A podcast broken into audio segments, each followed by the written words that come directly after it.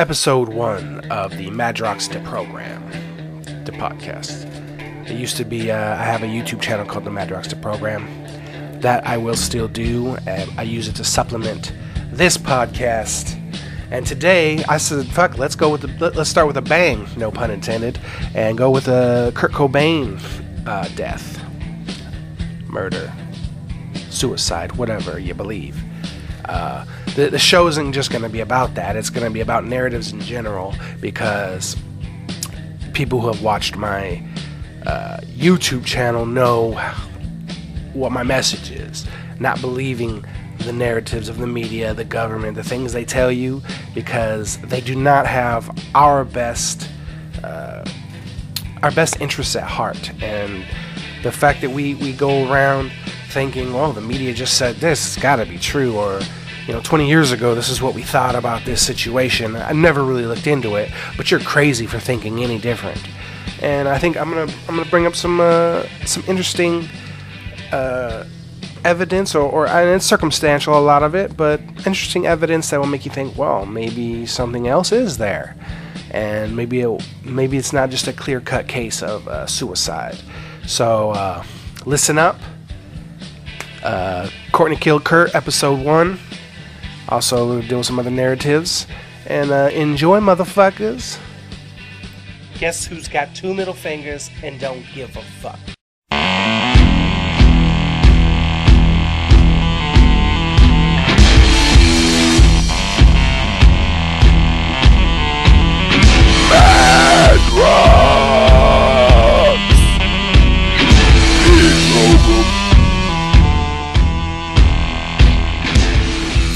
Welcome to the Madroxta program. I'm your host, Madrox Thomas. What's going on, you fucking thoughts? If you hear a, popping in the background, that's my solo cup. For those of you that's seen my uh, YouTube videos, you'll know that I usually drink out of a solo cup because uh, I'm uh, damaged. But that's neither here nor there. Welcome to the program, or the D program, as I like to call it. If you've ever seen my uh, YouTube channel, you know uh, how I feel about the government, the media, about narratives, how they've programmed us to believe certain ways and certain things. And that's why I'm here to deprogram. And that's why you might be wondering why the fuck is your first episode about Courtney Love killing Kurt Cobain? Well, that's not what the whole episode's about. It's about narratives, basically. And this is the one I'm going to use because uh, another podcast out there, the Not For You podcast, or This Is Not For You podcast, I don't know. Uh, go go look them up. It's on .net or something. Very fine couple gentlemen. Uh, Rob Wobbles, Lucent Goldstein, uh, Cougar Mellencamp. I don't know, and, and, his friend. I don't know who the fuck he is, but uh, he said he heard nice things about me, so I'm not gonna trash him. Uh, now they're good guys, uh, but they questioned, or at least Rob did, questioned. I, I put out a Facebook post, just kind of, you know, willy nilly. I like to put out things start conversation and just said simply, like the title of this episode states, Courtney killed Kurt. Now, some people believe it, some people don't. And me and Rod went back and forth. We, I think, we kind of joked around about it on, on the Facebook, and uh, you know, jokingly, I put, you know, I have the documents, kind of a an old play on what Alex Jones, you know, always says. It's, I got the documents right here, or the documents have been unclassified. And so I jokingly put, I got the documents. Rob Wobbles, Lucille Ball, whatever, uh, wants to start a podcast war over it. Or whatever. I wouldn't call it a podcast war. I like Rob. I mean, I don't really don't know him. We're just Facebook friends. I listened to his show a couple times. Seem like good enough dudes who work hard, like to get fucked up, and talk about stuff. And that's what I like to do. So, this is why this first episode, dedicated to them, of course, an answer to their non belief and, and, their belief in the narrative that we've been giving over the last 23 years. Yes, it's 23 years. Very easy math, guys. I don't know if you remember your show, but 23 years. So, here, let me play a little of their show. I hope Rob and his partner there don't mind. I'm gonna use a little of their audio, and and feel free, uh, you guys, to use any of my audio you want on your show and uh, we'll do this. You know what I'm saying? Real fast, uh, Madrox Thomas. We've got a podcast war going on with this guy over the Kurt and Courtney conspiracy theory. Ooh, let's Let's talk about this. Uh, now he claims that he has documents that prove Documents. he he, ha he claims he has pr- uh, documental proof that Courtney Love murdered Kurt, uh, Kurt Cobain. Now, My first question is who gives a shit? yeah, A lot of people First and that. foremost, I mean, but it happened what twenty five, almost thirty years ago. is No, around? it ain't quite that long. 94? 94 so 20 years ago at best at best 20 years ago hmm. so we're look we're creeping up on 30 years ago Maybe 23 years ago. Is it the El Duce stuff? yeah the El Duce stuff and he claims he has documents that prove Documents! the old Mitch Hedberg thing. yeah, documents that prove that Courtney Love murdered Kurt Cobain through a contractor now if this shithead in Michigan has documents that the FBI doesn't have I'll eat my fucking hat. I'll take my Hurley hat and I'll I'll carve it into little tiny squares and I'll take it by fork and I'll fucking eat it. But this dude's saying that That there's makes for weird poops. right, mm-hmm. but it's, it's got, it's got to be rich in fiber. Mm-hmm. That's what I'm saying. If he's got documents that prove that Kurt Cobain was murdered via Courtney Love through a contractor, that should be in the hands of the FBI, not just some shithead on YouTube. Well, I'm actually trying to get on this network. Podcast Wars. I'm not even familiar with the guy. Uh, I'll show you later, but he's actually got a decent podcast. Um, yeah. I hear, yeah, you were telling me. I hear good stuff. yeah, he's, he's got good stuff. But if you've got actual documents, Documents. documents, Documents! you should probably submit those. No, not credible source documents. Okay, then shut the fuck up about it.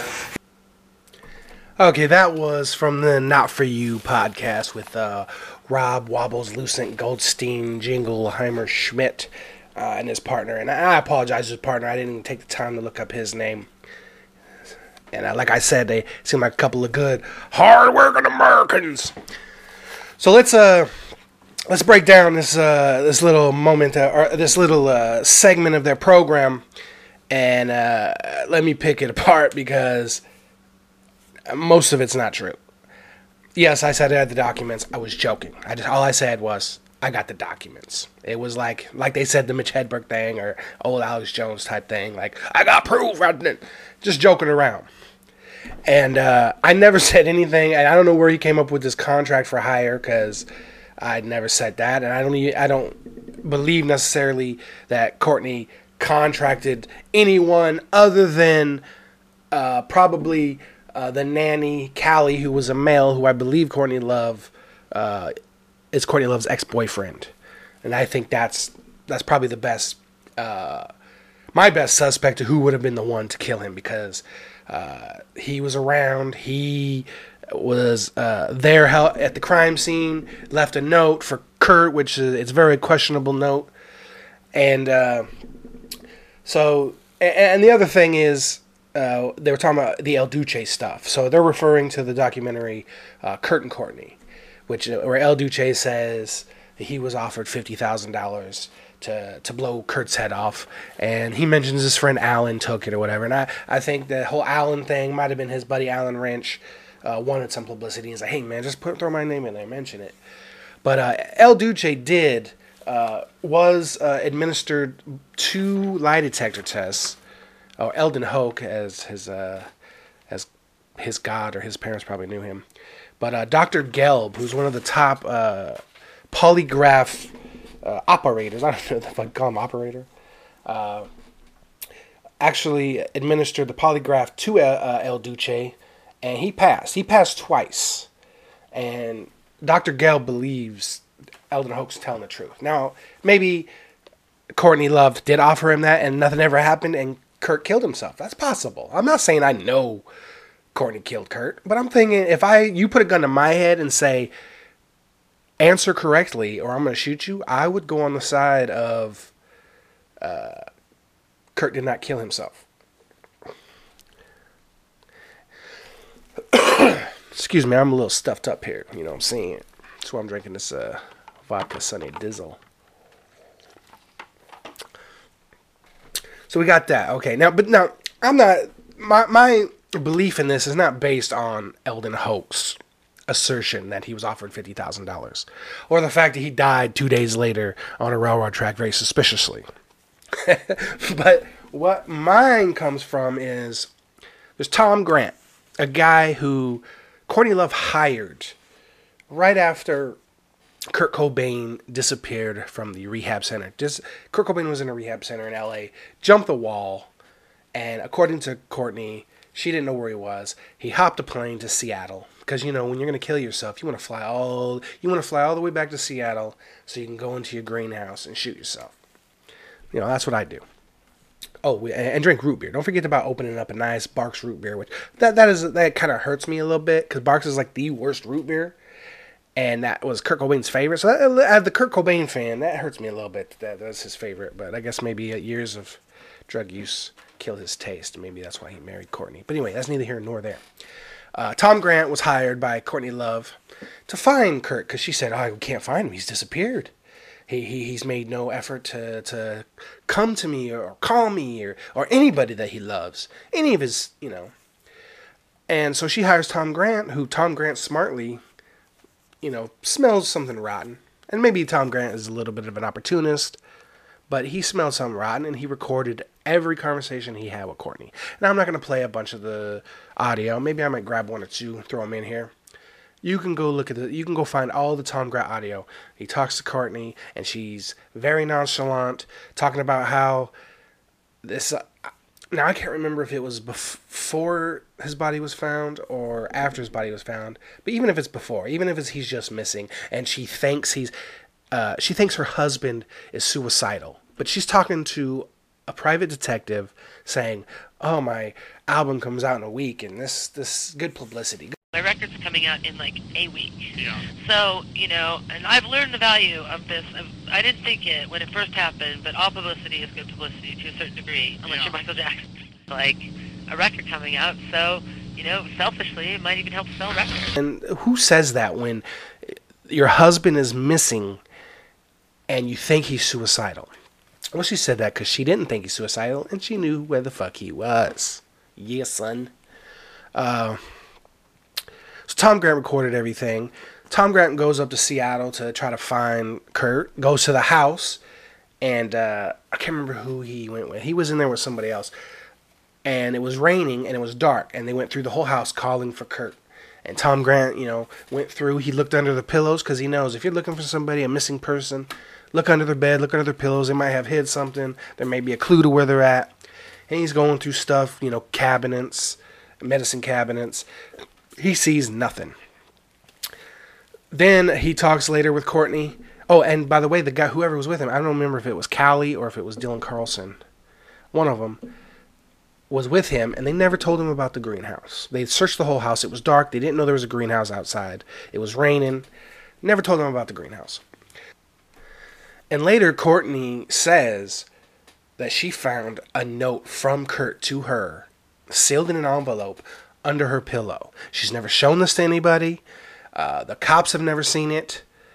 And Tom Grant tells her and, and confronts her on this call on and it's on audio. You can find it on youtube. And says courtney i looked under your bed. You know i lifted your mattress. I looked under your pillows. There was no note. You're lying because courtney was in la at that time and after you know they found his body courtney of course flew up to seattle and that's when she said she found the note that was addressed to her from kurt and that's bull fucking all right let's and then let's discuss the suicide note when an electrician should we talk about the electrician first? Let's talk about the electrician. Uh, it had been three days. They they believe that Kurt Cobain laid there for three days, and Courtney Love happened to like a day after he disappeared, day or two after he disappeared. Courtney Love calls uh, an electric company in Seattle. I think it was actually in Bellevue, and says, uh, "I need uh, security uh, cameras and security lights and stuff, not cameras, security lights put up on my greenhouse. Because, you know, people want to steal your plants and shit. Well, maybe they have some weed. Anyway, uh, And so then two days later, they show up to put in uh, security lights in the greenhouse, and that's when Kurt Cobain's body is found. It's like she was waiting for somebody to find the body, but nobody was finding it, so she kind of nudged it along, you know?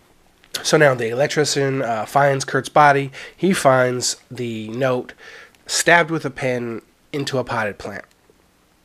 The note, you know, it, basically the top of it is like three paragraphs that are not really uh, set as paragraphs, like if you were going to write a story, but it's basically three paragraphs long, and it's it's smaller writing and it's close together. And the bottom, and, and that whole part of it is basically talking about his career, his lovers, music, and his fans, and basically regretting uh, having to leave his fans because there was rumors that he he didn't want to be famous anymore. He didn't want to. Uh, he didn't want to tour no more. Didn't want. He was going to break up Nirvana. He was to divorce uh, Courtney, which is he called. Uh, him and Courtney had an entertainment attorney named Rosemary Carroll, who also is on recording with Tom Grant, talking about how she doubts he wrote the note, or at least the bottom four lines.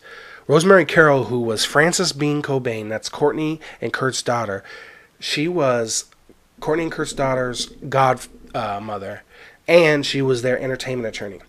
She told Tom Grant that uh, a week before, Kirk called her and wanted to redo her his will, take Courtney out, and that Courtney had called her and wanted the most vicious divorce attorney she could find.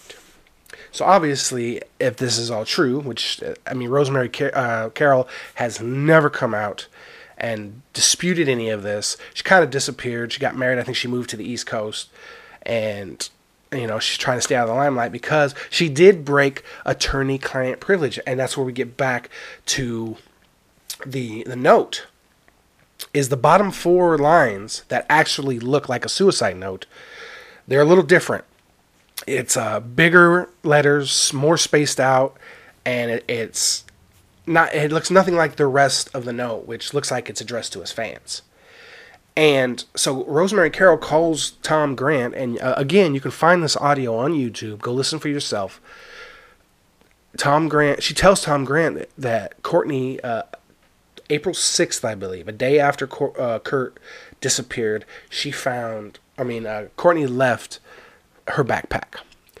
And you know, after Kurt's body was found in the note, and and Rosemary got a little suspicious, she kind of went through Courtney's bag, and she called Tom and said, "Listen, I got something you need to see." And this is uh, kind of breaking attorney client privilege, I would think, because she she shows Tom Grant uh, two two notes. One was a to do list, and on that to do list it said "get arrested." And if you remember, I believe it was a day before, and you can go back and look on YouTube again.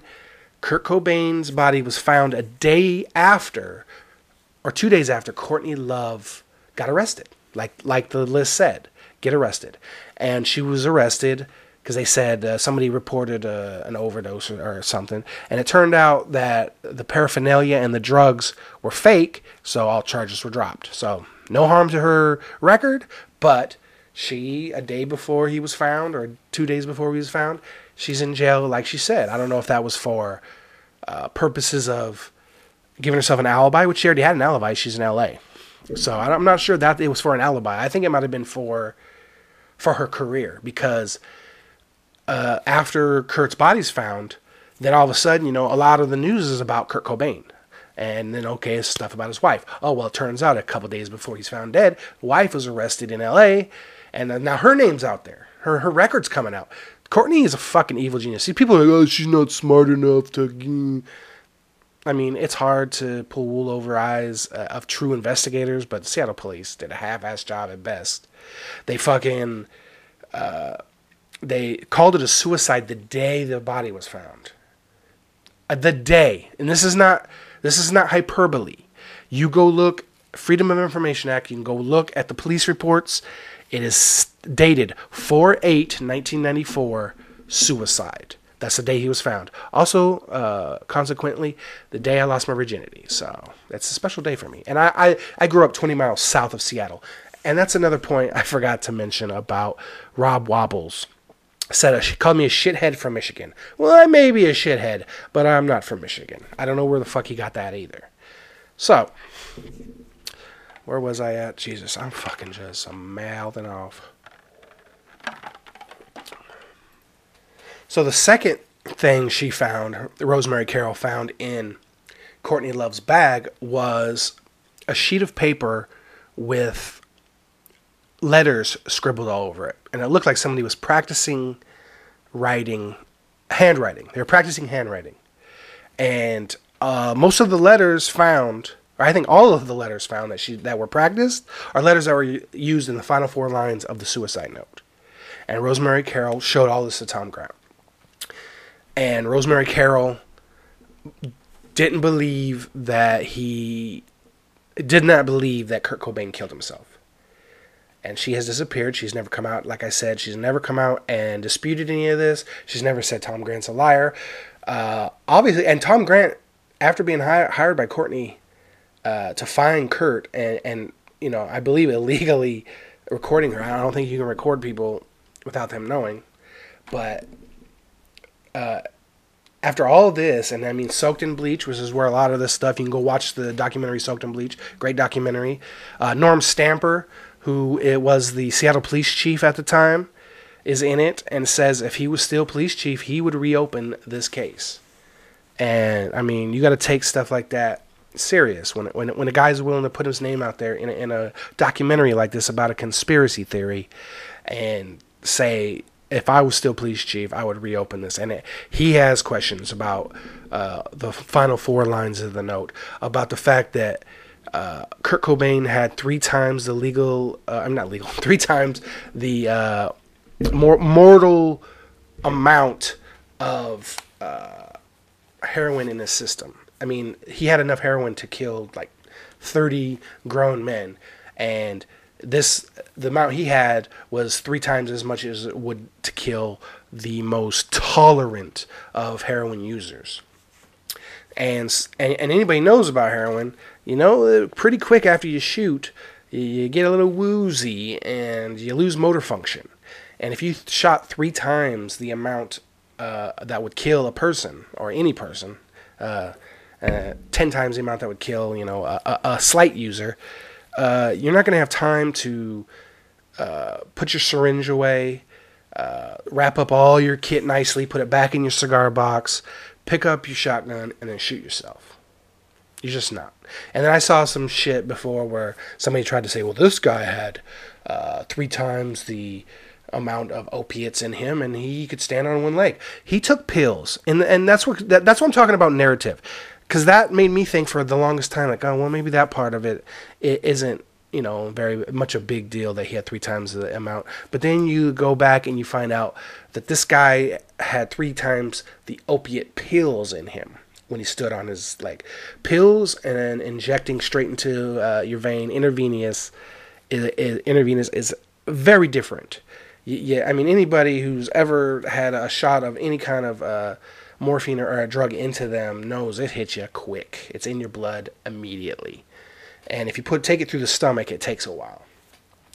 So that's what I'm talking about narrative. That the narrative was out there that, oh, this guy did it and he stood on one leg. Then you find out, well, what, what's the truth behind that narrative? All right, fuck, where am I? Excuse me. Okay, another thing that uh, is out of most people's narrative is uh, we all thought, you know, Kurt left the rehab facility. He jumped the wall, used his credit card to fly straight straight home to Seattle, and kill himself in his greenhouse. Well, uh, what actually the hotel documents show, the documents, there we go, I'm back on that. Kurt contacted or, or left a message for uh, went to Courtney's hotel, left a message, and left a phone number. An hour and a half after he left rehab, he was at Courtney's hotel, which she wasn't there. He left a message and a phone number. So he left a way to get contacted. And she hires uh, a private investigator because she doesn't know where he's where he is, and that's that's fucking redonk. Another thing, let's talk about narrative and how the media puts out a narrative. The media put out the narrative that, well, Kurt, before he shot himself, before he shot himself up with all this heroin that would, you know, incapac- incapacitate a horse, he took out his ID and placed it on his wallet so they could identify him and they didn't know who he was. And that's the story that was told on MTV, on local news. Uh, and so that, again, goes into your mindset that oh well he he had this planned. He did it. He killed himself. And the truth is that officer Lavendow- lavandowski or lavandowski was a first responder and it's in the police report that he actually found kurt's wallet took out the id placed it on top of the wallet so he could take a picture for evidence. And that's how uh, kurt's id got on that wallet so then, but the narrative's already out there that it's the other way. That kind of pushes you towards Kurt killed himself, uh, and it's all rid- just ridiculousness, absolute ridiculousness. Oh, fuck, I had something else too. There. Okay, I think that's where I'm gonna stop with the Courtney Kill Kurt part of this program. I think you got an idea. There's so much on YouTube you can watch. There's the documentary Soaked in Bleach, which whatever you believe about this story, still interesting watch and may open up your eyes to some things. So I want to say uh, that's where we're going to stop there. And uh, so now let's just talk about. I'll just we're just gonna. I'm just gonna talk free. I'm gonna freestyle right now. You know what I'm saying? Uh, let's talk free about other narratives that you know were in a, a certain belief until we uh, found out different. Now, if you asked, if you asked somebody in 1975, why did we go to war with Vietnam? And they would say, well, I mean, there was the whole communist thing, and then the Gulf of Tonkin incident definitely uh, pushed us into it because, you know, they, they attacked a, a warship. Well, if you told that guy in 1975, the Gulf of Tonkin incident never happened and we were pushing the war over a lie or a very bad miscommunication at the very least. They would have said, "No, that's bullshit." Podcast wars. Um, but the bottom line is now we know Robert McNamara, the def- the Secretary of Defense, which again you can go watch. Uh, and a lot of this is what I'm gonna talk about next is on my YouTube uh, episode called uh, Six Reasons Why We Should Not Trust the United States as it uh, pertains to Syria. And one of them is Gulf of Tonkin never happened. Robert McNamara, the Secretary of Defense at the time, has come out and admitted it. And you can find videos of him on YouTube talking about that. That was a narrative that we believed for decades that turned out not to be so much. Uh, same thing with. Fuck, what else? All kinds of shit. Let's go 9 11. I mean, we're not going to sit here and I'm not going to say that George Bush uh, was was you know loading up dynamite on the, the beams or anything like that. But at the very least, the United States is an accessory after the fact. And the narrative we've been told we were told over 15 years was uh, Osama bin Laden in a cave uh, with kidney disease directed 19 men with box cutters to hijack a plane and do what they did. Okay? That was the narrative. And that's what you're supposed to believe. And if you try to tell people that any different, you are a crazy conspiracy theorist. But now, after the 28 pages are released, you see there are very big Saudi Arabian names, uh, Saudi official names that were connected to the cells. Uh, Bandar bin Sultan, who was known in some circles as Bandar Bush because he was very close to George W. And his wife, according to the 28 pages of the official 9 11 report, which was just recently classified about a year ago, and nobody seems to give a fuck about because, hey, we don't give a fuck. Where's the next Kardashian show starting? Fucking retards. Anyway, uh, bin Sultan's wife uh, wired money to the San Diego cell multiple times, like a ha- uh, more than a dozen times, or maybe a little less than a dozen times. And he's connected. Uh, some other Saudi officials are connected. Saudi Arabian people who living in Miami left their possessions, their cars, their mansion, They had Lamborghinis in the driveway. They went back to Saudi Arabia days before September 11th. They knew something was happening. Uh, Saudi Arabian people were flown out after 9 11 when nobody else could get uh, an airplane out of uh, Topeka, Kansas. Yet here we are, 16 years later, and Trump's over there kissing the Saudi ring. Nobody's really paid attention because we had a narrative long enough for people not to be mad anymore. The narrative was it was these guys living in a cave in Afghanistan. It was 15 Saudi Arabians, but they didn't have nothing to do with Saudi Arabia. But guess what? They did. That's narrative. Narrative pushes you in a, in a direction. If your wife finds some girl's panties in your car, the narrative's you cheated. But what if you were wearing those panties and you just didn't want to tell her? Now that's the truth. Narrative versus truth. It's a very slim margin fuck, I think that's it for now. I just wanted to get this uh, podcast out to Rob Wobbles and his partner. I appreciate you mentioning it to me. Uh, I'm going to put this up on SoundCloud, maybe try to get it on iTunes. Rob, if you still want to put it up on your website, I have no problem with that. You have my uh, permission, uh, my consent to do so. And have a good time, motherfuckers.